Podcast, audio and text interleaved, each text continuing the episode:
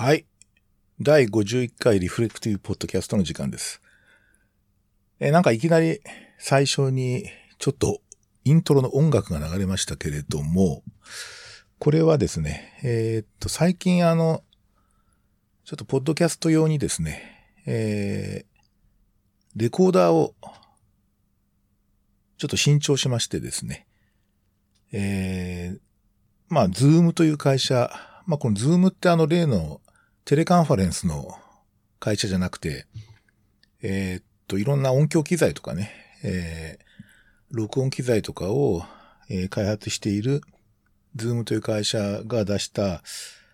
まあ、ハンディレコーダー H8 っていうね、H8 ですね。これをちょっと購入する、したんですね。そしたら、えーっと、まあ、これ、フィールドレコーディングと音楽録音とポッドキャスト収録の3種類のアプリが内蔵されていてですね。そのポッドキャストアプリの中に なんとこういう音楽がもともとプリセットされているという。まあ何種類かあるんですけど、今日は一応ちょっとファンク、ファンキーなですね、音楽をちょっと使ってみましたが、いかがでしょうか。なんかずっと使う感じはしないんですけれども、え試しに使ってみました。で、今日はですね、えーと、ほんと久しぶりのソロトークっていうことで、まあ非常に暑い日が続いてますね。えー本当にあの、35度前後がまあ続いていて、えー今日もですね、えー今日は休日なんですけれども、うんちょっと家でずっと涼んでいる状態です。ただ実質自分のですね、部屋のあのクーラーが不調で、えーほとんど効かなくなってしまいましてですね、今年になって。えー先日あの、家電量販店に出かけて、新しいクーラーを、クーラーじゃないな、エアコンを、まあ、あの、購入したんですけれども、まあ実は設置がすごい、えーかなり先になるってことで、まああと一週間かかりますよってことでしたので、えーそのぐらいやっぱり今混んでるみたいですね。もしかしたらあの、例の給付金が影響してるのかもしれませんが、まあ、いずれにしても一週間ちょっと暑い環境の中で頑張って生活しようという感じです。で、今日はですね、えっ、と、実はかなり前に、えっ、と、SNS でですね、えーちょっとなんかこう、あの、質問ありませんかっていうね、あの Q&A をやろうかなと思って、えー SNS 上で募集したんですけれども、えーっと、その、えー質問にですね、少し答えていこうかなと思っています。で、あの、あまり あの質問に対してあらかじめ答えを 実は用意しているわけではないので、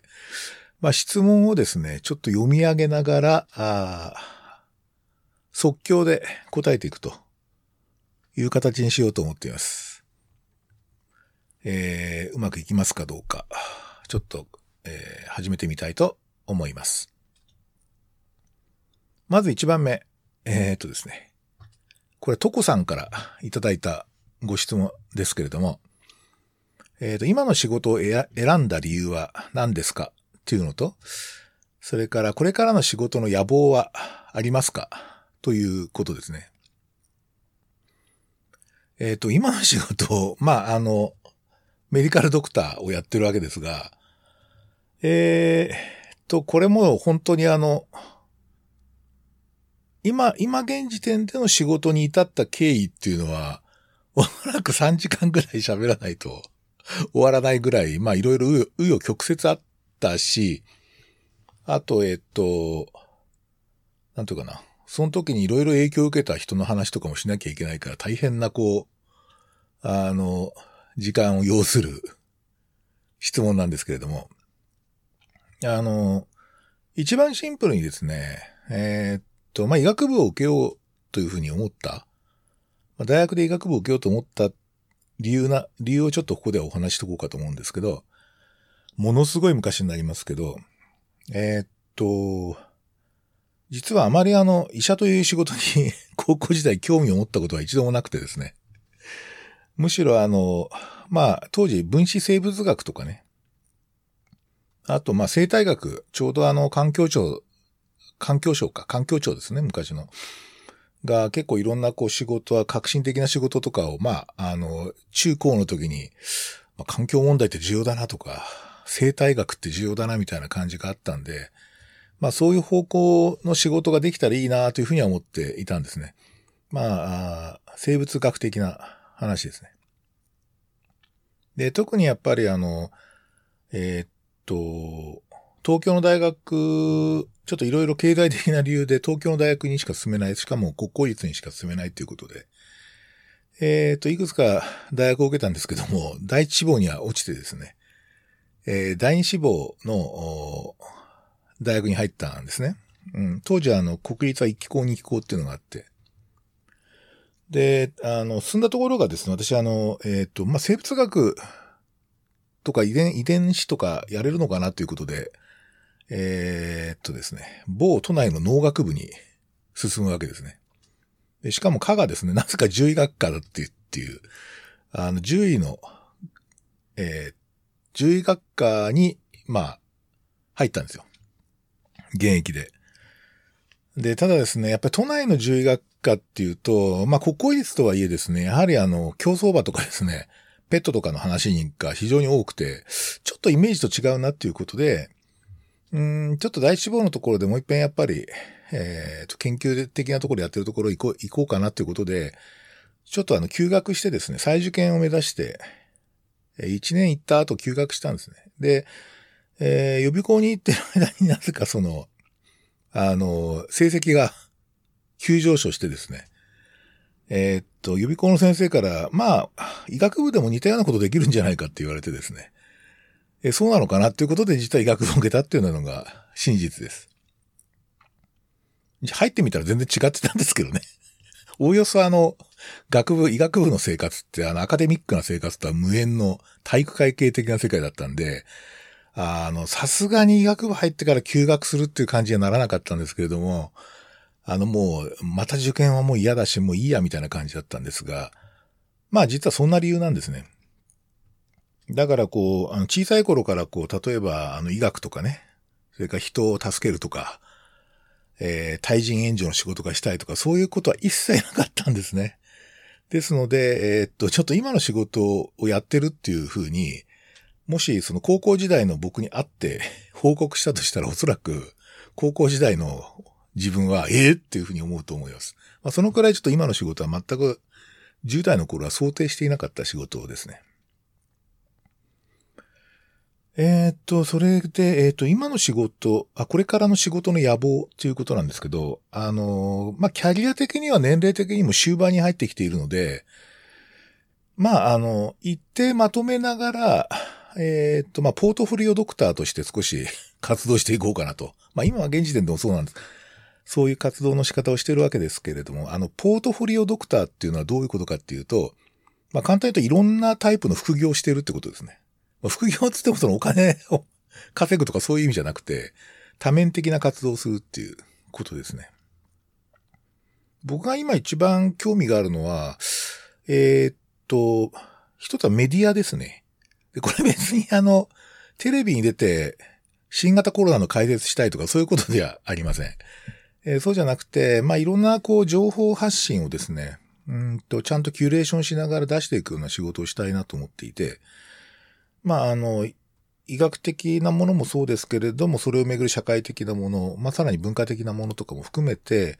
ちょっと多面的な発信を少ししていきたいなと思っていて、うんと、まあ、このポッドキャストやってるのもそういうところがあるんですけれども、えー、そういったことをやってくれる仲間を募集しています。はい。えーっと、それから次はですね、うんと、カピパラさんからいただいた質問で、えっ、と、高齢医療者が QOL を維持しつつ生き抜くためにはどんなことが必要ですか？という質問ですね。これは非常にいい質問で、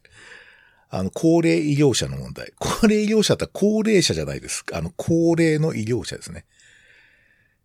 えー、っと、うん、やっぱ高齢者の定義自体がすごい変わってきてるわけですよね。例えば、あの、65歳の人がもう高齢で引退ですねっていうにしては、今の現代日本の60代以上、あるいは70代以上の、うんと、高齢者の、高齢、まあ高齢者っていうか、その、そのくらいの年齢の人の、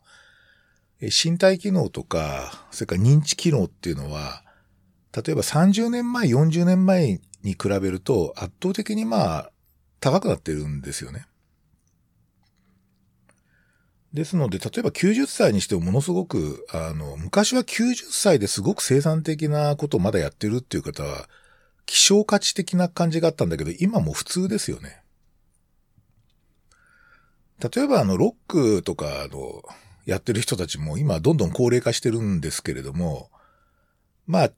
まあミック・ジャガーとかね、ミック・ジャガーとか、ポール・マッカートニーとか、あの辺はまあ、さ、特別な人といえば特別な人なんだけど、彼らも80近いですからね。それでもああいったパフォーマンスがまだできるっていうことがまあ一つ象徴していると思うんですけれども、あのー、やっぱりなんかあの QOL 維持っていうのはなんかこう、余生を楽しむっていうよりも、えー、っと、何らかの形でやっぱりプロダクティビティを、まあ維持し続けることっていうことがまあ、QOL の維持につながるんだろうなっていうふうには思っています。例えばですね、えー、っと、まあ、お金をたくさん稼ぐとかっていう意味じゃなくて、うんと、例えばスモールビジネスみたいなことを、高齢医療者が自分た、自分の親族ですよね。例えば家族とかと一緒に運営したりするっていうのはすごくいいと思うんですよね。例えば。やっぱ何かこう、あの、えー、っと、まあ、家族じゃなくてもいいですけども、な、何らかのコミュニティを形成して、で、そこでこう、小さな小商いみたいな。まあ、この小商いっていうのは対象いろいろ何でもあり、ありえますけれども、まあ、YouTuber でも、ポッドキャストでも、メディア作りでもいいんだけれども、それからなんかものづくりでもいいですけれども、何かそういうこう、スモールビジネスを、まあ、あの、やっていくっていうことが結構大事かなと思います。なんかこう、だんだん衰えていく、こう、医療技術者としての力になんとかしがみついてつんじゃないやり方で、えー、っと、プロダクティビティを確保していくってことが、おそらくすごく大事なことなんじゃないかなというふうに思っています。えーと、次はですね、えーと、里井さんからですね、えーと、タカ、タカから、タカからっていうのは他の科ですね。えー、様々な専門家があるわけですけれども、例えば耳鼻科とか眼科とか整形外科とか、まあそういうタカから家庭医にコンバートするぞっていう時の注意点について教えてほしいっていう。えーとですね、えーと、やっぱりあの、えっ、と、家庭医の特徴ってインクルーシブっていう特徴があって、インクルーシブっていうのは、まあ、要するに、とりあえず受け入れて相談に乗りますよっていう、そういうスタイルの医者なんですよね。すごいシンプルに言うと、仕事のスタイルとしては。で、その、まあ、僕も一時期専門医だった時期があったんですけども、うんと、専門家であるっていう特徴っていうのは、エクスクルーシブって言って、まあ自分が力を発揮できる領域っていうのはここですよっていうことを最初に提示できるわけ、提示してるわけですよね。で、これに合ってる人がどうぞ来てくださいって話だから、実は、えっと、仕事の対象っていうのを厳密に規定してるんですね、ある意味。あの専門家は。で、家庭医はどっちかっていうと、とりあえずどうしましたっていう話から始まるので、で、そ、そこがポイントなんで、その、えー、っと、自己完結的に何かできる領域をたくさん持ってますっていうのともちょっと違うんですよね。で、そういう点で、あの、マインドセットがかなり違うところがあって、どうしてもその目の前に来た健康問題に関して、えー、っと、自分のテリトリーから見るとどうかっていうふうに考えてしまうマインドセットになっているとなかなかね、あの、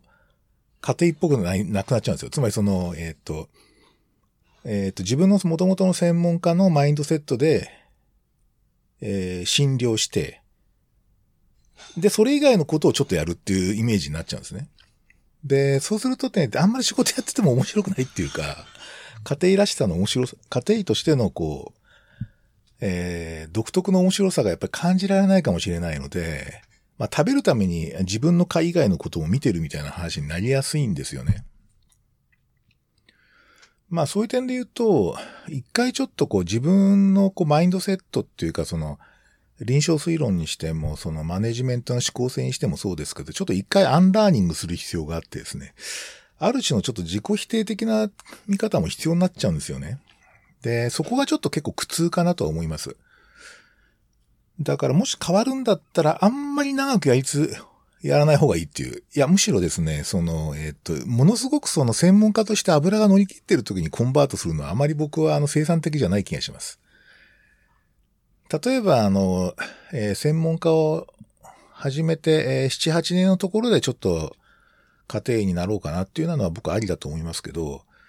例えば部長クラスになって20年ぐらいで部長クラスになってですね、で、そこからこうか変わるっていうのは結構大変だと思うんで、やっぱ変われる、変わることの適切な時期っていうのはあると思いますね。ただね、うーんと年取ってくると、逆に、あの、ある意味ちょっと枯れてくるところがあって、あの、自分の専門家のマインドセット自体がちょっと薄くななってくる人がいるんですよ。そうすると、あの、例えば管理業務とかたくさんやるようになってですね。そうすると、あの、ジェネラリストになりやすいかもしれません。これは、あの、僕の周りで、というか自分の、あの、同期ぐらいのね、医者の人生見てると、そういうことを感じることは結構あります。ちょっと時期が一番ポイントかなと思いますね。あの、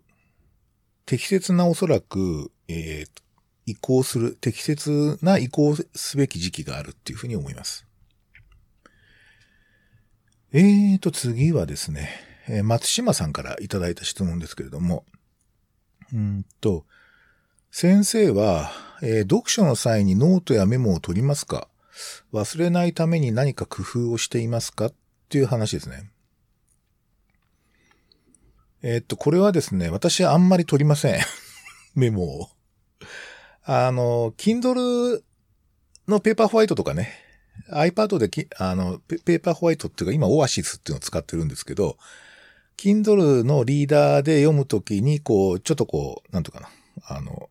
マーカーできるじゃないですか、指でタッチして。で、あれはやりますね。あれやると、あの、Kindle のクラウドの自分のページのところに、えっ、ー、と、全部そこが蓄積されるから、まあ、後でそれを再利用することはありますけれども、あの、なんかこう、例えばこれ、この本をネタに何かちょっと書くとかっていう時は、かなりそういう抜き書きをしたりはしますが、基本やっぱり、あの、取りませんね。うんと、やっぱりあの、なんかね、読みながら考えてることは結構あるので、えっと、むしろその本を正しく理解して、えー、その正しい読み方に沿ってものを考えていくっていうよりも、なんかな、なんかこう本のある気に入ったフレーズとかがあった時に、それを使ってなんか考えたいなみたいな感じのタイプの読書が結構多いんですよ。えー、っと、まあ、ドゥルーズがあの本っていう、確か昔本っていうのは、あの、リゾーム上に他の本と繋がってて、まあ、ある種の機械だから あの自分で好きなように使っていいんだみたいなことを確か言ってたような気がするんですけど、まあ、それに近いような意味合いで、あの本は読みますね。どっちかというと、それまで自分が考えてたこととか、あと他の本とこう結びつけたりとか、自分の仕事とこう強引に接続したりするのが好きなので、正しくこの本を読んだかどうかっていうのはあんまり興味がないんですね。特にあの学者じゃないので、その本に関して。あの、例えば、人文科学者としてある専門書を読むっていう姿勢ではないですね。ただ、あの、本当にこの本はちょっと自分の仕事にとってものすごく重要だなっていう時はメモ取ったりします。あの、特に手を動かしてこう、ノートに書くことで、むしろ覚えたいみたいなね、そういう本もあります。例えば、あの、えっと、イアン・マクイーニーの A Text Book of Family Medicine っていう本がありますけども、あれ読んでた時は、本当この本はちょっと自分の人生と極めて重要な本だっていう印象があったので、一回ささって読んで、で、二回目にですね、まあ、あの、かなりこうメモ取りながら、あの、引用されてる文献もできれば取り寄せながらですね、あの、読んだりしました。まあ、まさに精読って感じでしたけど、ただそういう本は少ないですよね。そんなにあの、しょっちゅうそんな重大な本に出会うわけではないので、基本的にはあの、えっ、ー、と、他の自分の関心領域とどうやって接続できるかなって考えながら読んでます。えー、あとですね、同じく松島さんからいただいた質問で、日本の行く末が、ん？日本の行く末が心配なのですが、えー、将来日本脱出を考えていますかっていうことですが、あの、基本あの、引きこもりなので あの、何かこう、海外放浪とかの思考性は一切ないですね。えっ、ー、と、昔本当にあの、うん、まだインターネットとかがそんなない時代に、えっ、と、やっぱり海外の情報っていうのがすごい飢えていて、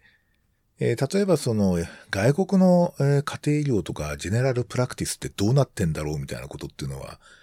こう本当にあの、えー、文章でしか読めない世界だったんですよね。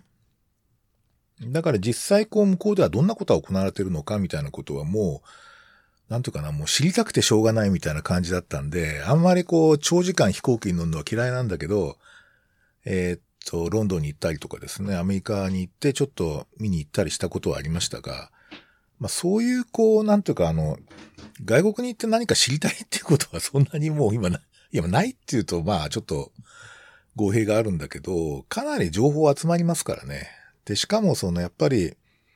あの、時空を超えてコミュニケーションできちゃうっていうインターネットの時代になると、まあ、あえて外国に行く必要っていうのがですね、どこにあるかってことをちゃんと言語化しないとあんまり行く意味がないだろうっていうふうに思っています。あちょっとこれあれですね。少し質問の意図と違うかもしれない。で、えっ、ー、と、日本が嫌なので日本を出るってことは基本的にないと思いますね。あんまりあの日本にアイデンティティないです、基本的には。要するにあの、自己同一性とか自分の基盤が日本っていう国家っていうか国民国家にあるっていう思いを全くと言っていることないので、あの、そういう点ではあの、日本大変だなと思うけど日本脱出しなきゃとか、それに関して迷いはどうかとかっていうことを考えたことがあんまりないですね。えー、どっちかってやっぱりぐ、あの、もうちょっとグローバルに考えてるっていうか、グローバルの一人であるっていうか、あの、地球市民の一人であるみたいな。まあ、ちょっと言い過ぎか。えっ、ー、と、そういうこと、そういう意識はちょっとありますね。えっ、ー、と、それから、うんと、そうですね。HN オット君からの質問ですね。今現在最も興味を持たれているものは何ですか？コミック、一般書籍、人物、コンテンツで教えてくださいっていう質問ですね。えっ、ー、と、漫画は結構、えっ、ー、と、コンスタントに読んでいて、まあ、特にあの、僕はあの、自分でこういう風なポッドキャスト番組を作ってるっていうこともあって、結構ポッドキャストはよく聞くんですよね。で、うんと、結構漫画家さんが自身が出てきて自分のおすすめする、えー、コミックを紹介するみたいな、そういう番組もあったりしてですね。そこで知ったものは結構多いですね。最近だと、あの、入沢聖子さんの、えー、っと、うちのクラスの女子がやばいっていう漫画がものすごく好きです。まあ、これはあの、僕と仲間たちでやってる読書会でも取り上げたんですけれども、あの、まあ、超能力を、っていうかな、思春期だけ、思春期の女子だけに現れる特殊な役に立たない超能力の話なんですよ。あの、それ無用力って言ってるんですけど。これってあの、なかなか説明しても何のこっちゃって思うかもしれませんが、あの、入沢聖子さんのうちのクラスの女子がやばいっていう、あの、3巻で、えー、完結してますね。非常に面白いし、泣けますし、勉強になります。えー、っと、それから、えー、っと、一般書籍に、あ、そっか。あとコミックで、あの、ずっと必ず、なんか新刊が出ると読んでるっていうのがいくつかあって、えっ、と、これ、ポッドキャストの、このリフレクティブポッドキャストの他の回でもご紹介したんですけど、あの、古代戦士ハニワットっていうのがすごい好きです。これはもう、これあの、ショーノートの方のリンクで貼っておきますけれども、これは非常にあの、新刊が出るのを楽しみにしてますね。あとはもちろんあの、進撃の巨人、いよいよもう終盤に向かっていて、その、本当に初めの方の伏線がどんどん回収されていてすごいことになってますけども、あの、ストーリー展開とか物語構成が本当にすさまじいと思いますが、やっぱこれも目が離せなかったりしますね。前も言ったけど、あの、コミックはだいたい僕、Kindle じゃ、あ、Kindle じゃないな。えっ、ー、と、iPad をプロで読んでますね。12.3インチのやつを使ってるんですけれども、えっ、ー、と、この iPad で読むと本当にあの、えっ、ー、と、ちょっと読書体験とは違う、なんつうかな。あの、電子コミック体験っていうかな。すごい迫力でこう読めるので、すごい好きですね。えーと、あと一般書籍ですけれども、最近あのニューヨーク在住の佐久間由美子さんというジャーナリストがいるんですけれども、えっ、ー、と、その佐久間さんの一連の本が好きですね。で、えー、なんで佐久間さんのこと知ったかっていうと、実はポッドキャスト番組で、こんにちは未来っていうのがあるんですよ。で、それであの、元ワイヤードの編集長の若林めぐみさんって方と、K さんか、と、あと佐久間さんが二人でやってる、あの、いろんなカルチャーとか、アメリカの事情とか、カルチャーだとか、えー、政治だとか、そういったことに関して、えー、ザックバラに語ってるポッドキャストがあって、まあ、それで知ったんですけども、まあ、すごく、あの、まあ、アメリカはやっぱりいろんな意味でダイナミックですね。で、実際あの、うんと、マスメディアで流れてくるようなアメリカ情報じゃない、いろんなこうアメリカ文化の動きとかがすごいこう、ビビッドに伝わってくるので、すごく面白いんですけどね。ブラックライブズマターなんかも日本でおそらく報道されてるのと実際はかなり違うので、その辺を学ぶ上でもすごくあの、いい、素晴らしい情報発信をされてるジャーナリストの方だと思っています。最近その、えっと、えー、そのポッドキャスト番組のこんにちは未来っていうのが、まあ実は書籍化されてですね、えっ、ー、と、三巻、三巻本で書籍化されてて、それを結構今、ちょっと、愛読しているところです。はい。えー、それから興味を持っている、ああ、そっか、今一番興味のある人物。うーん、あんまり具体的な人では、それほど興味ないかな。どうなんだろう。人で言うとあんまりこう人で検索してどんなことしてんのかなみたいなことあんまり調べることがほとんどないんですけど、前って言うと WWE の会議戦員かな あの、あの、プロレスラーですね。えー、まあ、単身アメリカに行って、えー、えー、と、本当に153、4センチぐらいかな身長がすごいちっちゃいんだけど、あの、WWE のですね、えー、と、まあ、なんかマネジメントやってる、あの、トリプル H っていうもともとすげえ強いレスラーが今マネジメント業務やってるんですけど、彼がまあその会議船員の日本でのファイトに惚れ込んでスカウトしたっていうふうにま言われてますね。まああの、非常にこう、表情豊かで、で、アメリカでもすごい受け入れられてですね、本当にあの勇気をもらいました。実は、あ確か、えー、っと、今月の初めかな？に正式にあの、えっ、ー、と、帰国されるというか、WWE を3年間活動、3年間の WWE の活動にピリオドを打って、日本に帰られて、えー、また何か活動されるようですね。うん。あの、WWE で、え、活躍中に結婚されてるんですよね。日本人の方と。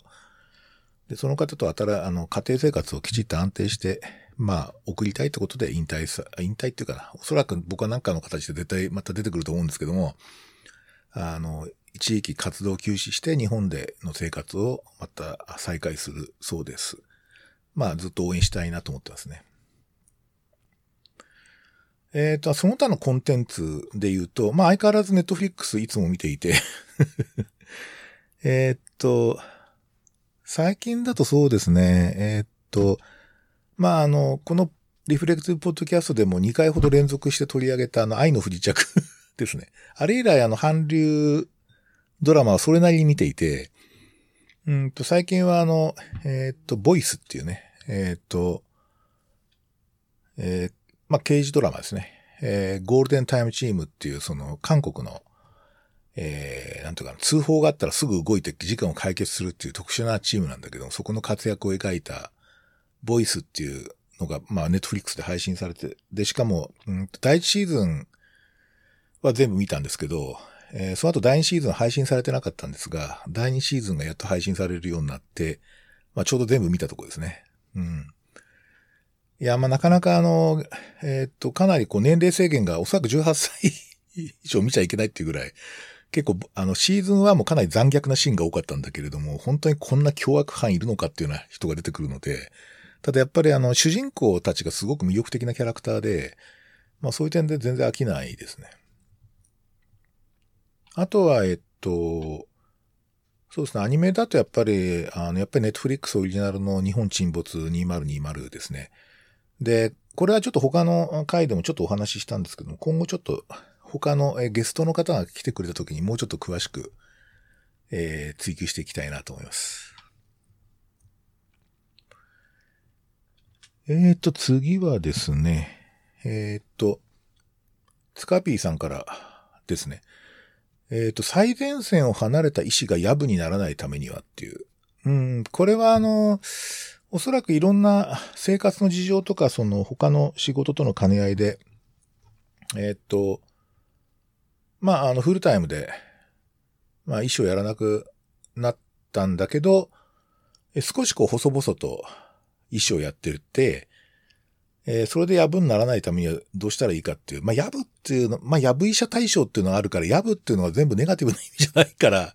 あんまり適切な言葉じゃないかもしれないけども、まあ、アウトオブデートにならないっていうことですよね。あるいは技術的に落ちないっていう、そういうことだと思います。まあ、そうしたら、そういうためにはどうしたらいいかっていう。これはですね、なかなかあの、えー、っとね、えー、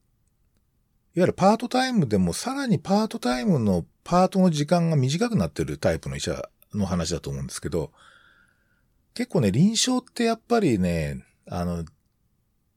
じ、やってる時間がものすごく短いと、明らかにあのマインドセットが変わっちゃうんですよね。あ変わっちゃうっていうか、戻すのが大変っていうか、で、いろんなこうニュアンスとか、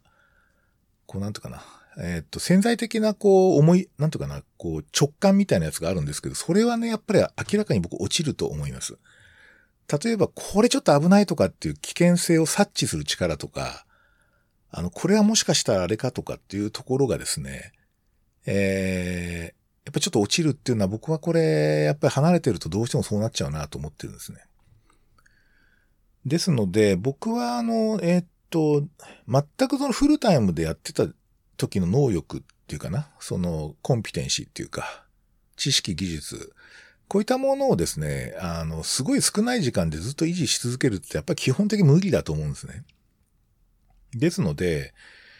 えー、どっちかっていうと、こう、安定した人が多いところ。あの例えば、あの、慢性疾患でも非常に安定した状態で、どっちかと生活指導とかですね、えー、他のこう、問題の健康チェックとかがきちっとできるような、そういうような、あの、外来の仕事とかね、そういったことを続けるっていうのが、まあ、一番無難かなというふうには思います。で、ただですね、その、それでもやっぱりちょっとね、あの、頭をこう、精神エネルギーの何パーセントぐらいを仕事に使うかによって、随分やっぱりそれ自体も厳しくなってきたりすることがあるというふうに見てますが、あの、一つは医者のコミュニティから離れないことですね。どっかでちゃんと繋がってるってことは重要だと思います。つまりその自分が、あの、ちょっとこう疑問に思ったりとかってことがもう本当にこうフランクに相談できるような場というのを確保しておくことが必要で、えー、なかなかそれは、あの、例えばそのパートタイムでやってるとそういう場そのものがやっぱなかなかが、あの、作りにくいところがあるので、まあ、なるだけそういう、こう、あの、常勤、常勤っていうかな、そのフルタイムでやってる医師のグループと何らかの形できちっと繋がっておくってことは大事だと思います。これはあの、さっきちょっと出てたその高齢医療者の問題ともかなり繋がるところがあって、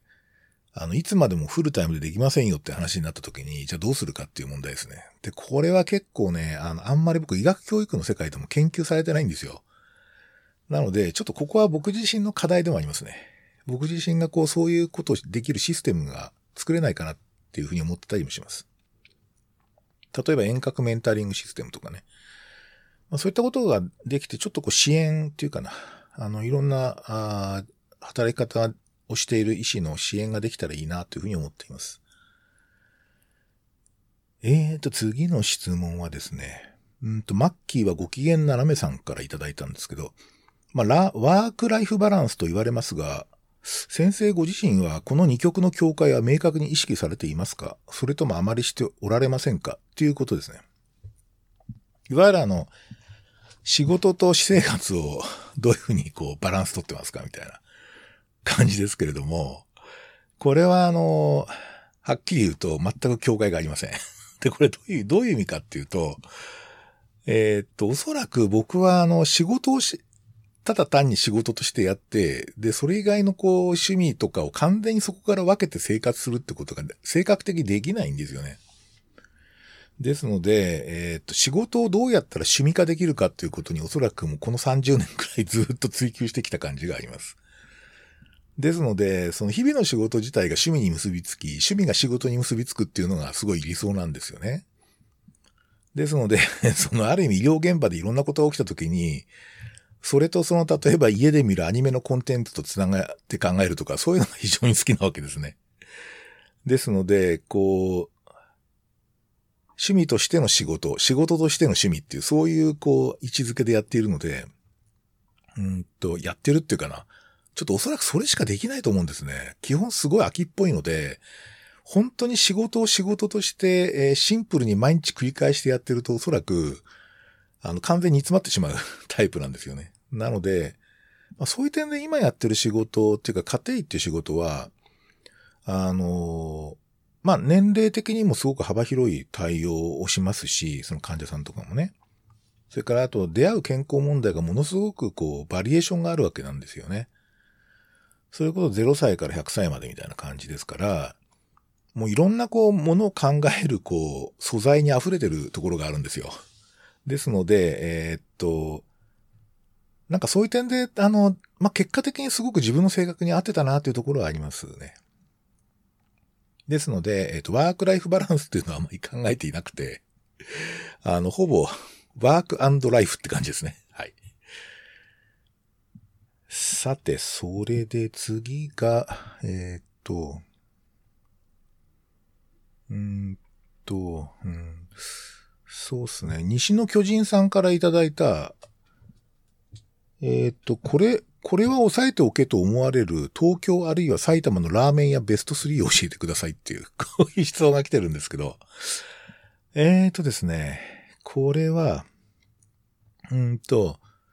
そうですね。僕はあんまりあのいろんなところ食べ歩くってのも好きじゃなくて、気に入っちゃうとそこへずっと通い続けるって感じになっちゃうんですけど、あとやっぱラーメンは基本地元で食べるんだろうっていうイメージがあって、なるだけ地元のこう、あのお店を応援するつもりで地元で食べるようにしているんですが、で、従ってですね、えー、ちょっと3つ挙げるとすると、まあ、一つはその西川口の駅の近くにあるですね、えー、麺どころありさですね。うんと、ここの塩ラ、塩ラーメンはおそらく日本一ではないかと思ってるぐらい、ものすごく美しいです。美しく美味しいっていう感じの塩ラーメンを出すとこですね。え、麺どころアリサですね。ちょっとね、店がね、ちょっと怪しい雰囲気のところにあるので、ちょっとね、あの、入りにくいんですよ。入りにくいというか、いろんなネオンがすごい、怪しげなネオンがたくさんあるところの中にあるので、えちょっと入りにくいですけれども、これもショーノートにリンクを貼っておこうと思います。からもう一件はね、西川口の基地線、吉泉ですね。えー、っと、えー、っと、大吉小吉の吉に泉って書いて基地線ですね。これ、つけ麺屋です。専門店。あの、僕が最も愛してるつけ麺屋ですね。で、なんていうかな。ちょっと説明一言じゃ難しいんだけど、とにかくあの、お腹にかさばらない、かさばらないっていうかね、もたれないタイプのすっきりとしたつけ麺で、麺も細麺なんですよね。非常にあの、え、美味しいです。はい。で、この二つがまあ、まさに地元で、まあ、通ってるところって言っていいと思うんですけど。あとはですね、もう一つ挙げるとすると、職場の近くっていうか、その職場の本部がある大久保ってところに、の駅の近く、ちょっと歩くかな。歩って7、8分かな。あの、麺屋優作っていうのがあるんですよ。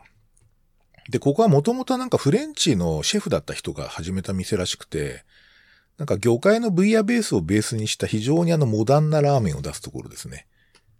まあ、特にあの、えっ、ー、と、魚介味噌ラーメンはおそらくここでしか食べられない味だと思います。えー、非常に絶品ですね。とこれもあの、ショーノートにリンクを貼っておきますが、まあ、大久保に行く際にはちょっとおすすめですが、大久保に行く際って大久保に何しに行くんだって話になりますが、そうですね、病院で言うと、あの、えっ、ー、と、えっ、ー、と、山手医療センターだっけな。あの、えっ、ー、と、でかい病院の近くにあるんで、あの、場所はわかりやすいと思います。さて、だんだんこう、質問も短くなってきました。少なくなってきましたが、えっ、と、にゃんさんからですね、えっ、と、邪悪な勢力が支配する世界を打ち砕く術をプロレス的に教えてくださいっていう、これがまた難しい。えー、どういうことかな？えっ、と、そうっすね。ただまあ、プロレス的にっていう風に言うと、えっ、と、プロレスの特徴って、こう、ヒールターンとかベビーフェイスターンっていうのがあって、まあ、ある時期までこう、ベビーフェイスだった、つまり善玉だった人が突然こう、悪役にこう、変貌するっていう、こう、なんつうか役割の急展開みたいなやつは結構特徴なんですよね。ですので、こう、例えば、あの、邪悪な勢力と見えたものが実はベビーフェイスに転換することは結構あって、でそういう場合にじゃあ自分がどうやったらヒールになれるか、つまりその自分が邪悪になれるかっていうことがですね、結構勝負どころのような気がするんですよ。だからなんかこう、正義対悪みたいな二項対立が成立しないのがプロレスの面白いところで、あの、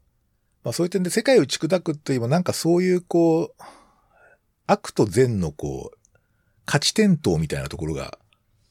どういうタイミングで起こるかどうか、あるいはそういうことをどうやったら起こせるかみたいなことを考えた方がいいかもしれません。もう答えもなんかよくわかってない答え。あの、まずいですね。えー、答えがちょっと怪しげな答えになってしまいましたけども。プロレスは結構そういうところがあるので、あの、いや、世界のいろんなこと見るときに結構参考になるんですよね。世界の政治情勢とかね、見るときには。はい。えーと、それから、うんと、ひらちゃんさんからですね、えー、環境問題、特に温暖化対策について家庭医としてどう行動すべきかお考えを聞きたいですっていう質問が来ていて、これはですね、あの、うんと、結構ね、えー、っと、最近若い、あの、ヨーロッパの GP とかね、アメリカの、あの、北米の家庭医とかの間で、若い人たちの間で結構ね、話題になってますね。これはあの、SNS、ツイッターとか、あといろんなこう、えっ、ー、と、ブログとか、うんと、プライマリー系の系のジャーナルのコレスポンデンスなんか今時々最近取り上げられてます。あの、医療行為をやることによって温暖化対策ができるってことは基本的にはないですよね。そのことのその性質か仕事の性質から。ただやっぱり、その、気候変動の問題と、例えばパンデミックの問題って絶対関係してると言われてますよね。ですから、今直面している、まあ、あの、世界が直面しているこの、えーえー、COVID-19 のパンデミックも実は環境問題とか温暖化の問題と関係しているはずなんですが、ただまあそういうマクロ的な視点ではなくて、まあ日常診療の中でどういうふうにこう、この問題に対応するのかみたいなことが結構言われているんですけども、あの、例えば、その、こう、往診者で 例えばですね、あの、英国で、まあ、往診行くときにテスラを使うっていうのも、まあ、ちょっと豪華な感じはしますが、例えば、あの、やっぱり電気自動車ですよね。えっ、ー、と、なるだけ炭素エネルギーを使わないような、えー、デバイスとか、車とかね移動手段とか、そういったことを意識的にしたりだとか、あと患者さんのその病歴で車はどんな車乗ってるのかみたいなことを聞いたりするとか、なんかね、そういうこう、あの生活の中でその炭素エネルギーとどういうふうに付き合ってるのかみたいなことを聞くってことと、あと医者の側からあのそういう問題は、えー、そういうも、あの、例えば炭素エネルギーに関しては僕たちはこういう見解を持ってますみたいなことを、えー、きちっと言明する。まあ、例えば、診療所のオフィスの中にそういうポスターを出したりだとか、ちょっとそのガソリン車について少し患者さんと懇談するとかっていうことで、そういう、あの、なんとかな。一人一人に対応した時に何かそういうメッセージをきちっと伝える伝えるような、こうメデ、医者はメディアになれんじゃないかっていうふうな主張してる人たちが結構いるんですよね。まあ、あの、自分、すごく個別でちっちゃいメディアなんだけれども、まあ、あの、医者は実は、その、医者、あの、えっと、一年間出会う人の数って結構多いんですよね。だから、そこで伝えられるメッセージっていうのは意外に、あの、あるんじゃないかってことを言っています。つまりその、うんと、えー、気候変動だとか環境問題に関して、その、えー、っと、医者、医者が、その、たくさんの人と会うっていう仕事なので、まあそこで伝えていくってことが大事だっていう方向で、えー、若い人たちがちょっと動き始めてますね。まあそこはちょっと僕も見習いたい、見習いたいなと思っているところです。そうですね。あと、サルさんから、これ最後の質問ですけども、サルさんからいただいた質問で、えっ、ー、と、家庭をやっていることのプライドをぜひ聞きたいですっていう質問です。プライドって、そうですね、プライ、うーん、そうですね、今の仕事にプライドがあるかって言われると、うんと、まあ、いろんな意味である、あるんだけど、まあ、これが一番合ってたなっていうことかな。あの、先ほども言いましたけど、自分のこうなんか価値観とかライフスタイルとかにすごく合ってたなって点で、まあ、良かったなとは思いますね。で、あの、なんとかそういう点でこう満足度は高いですね。えー、っと、まあもちろんその人生っていうのはね、どこでどう選んで、全然今、今はもしかしたらあの、心臓外科医になってたかもしれないわけですけれども、どこがどう変わってどうなったかわからないけども、えー、っと、おそらくその都度その都度、えー、っと、自分の、まあ、なんていうかな、ちょっと価値観を大事にして動いてきたっていうか、いろんな選択をしてきたっていうことと、あとはですね、ちょっとこう、なんていうかな、美味しい道があったわけですよ、いくつかね。例えばもっと給料がいいとかね。あなんか、あの、公務員年金があるとかね。そういう、こう、なんかいくつかの分岐、選択の分岐点があったんだけれども、まあ、その時に、割合、こう、ちょいとこう、難しめな方を選んできたっていうのはあるんですよね。あの、こっちのが厳しいかな、みたいな時に、なんか厳しい方が面白いんじゃないか、みたいな。こっちの道って誰も知られ、知られてないし、あの、何やってんですかって時に説明めんどくせえな、みたいな感じで、もうちょっと説明しやすくて分かりやすそうなキャリアを選ぼうみたいな感じっていうのはあんまりなかったんですよ。これおそらくやっぱり性格があると思うんですけど、そこはあるかな。だからあの、うんと、二、二股、三股ぐらいにこう道が分かれてるときに、まあ、どこがきつそうかなみたいなところをむしろ選んできたかなっていうのはありますね。ただ、きついって言っても、その価値観には合っているから、基本的にこう自分を、自分を偽ってこうきつく選ぶっていうことじゃなくて、まあ、世間一般から見るとあんまり一般的じゃないんじゃねえとか、そのそれは何なんですかって言われるようなところを選んできたってのは確かにあると思います。まあそういう点であの、えっ、ー、と、自分の価値観に合って道、なんとかな、あの、パスを選んできたっていう点ではプライドはあるとは思います。あの、今俺の仕事最高とかってそういう感じのプライドはないです。あの、淡々と仕事をしてるので、えー、それほどあの、拳を振り上げるようなものはないんですが、あの、そうですね、選択してきた時の、まあ、なんていうかな、あの、選び方に関しては、あの、良かったなと思ってますね。えー、ということでですね、まあ、いろんな質問に答えさせていただいて、えー、すでに50分ぐらい経ってきたので、そろそろ終わりにしようと思いますが、えー、っと、今回、第51回なんですけれども、52回以降はですね、えー、もうすでにいろんなゲストの方に来ていただいていること、来ていただけることになっているので、もういろんな話題についてはまた、あの、これまで通りですね、楽しく、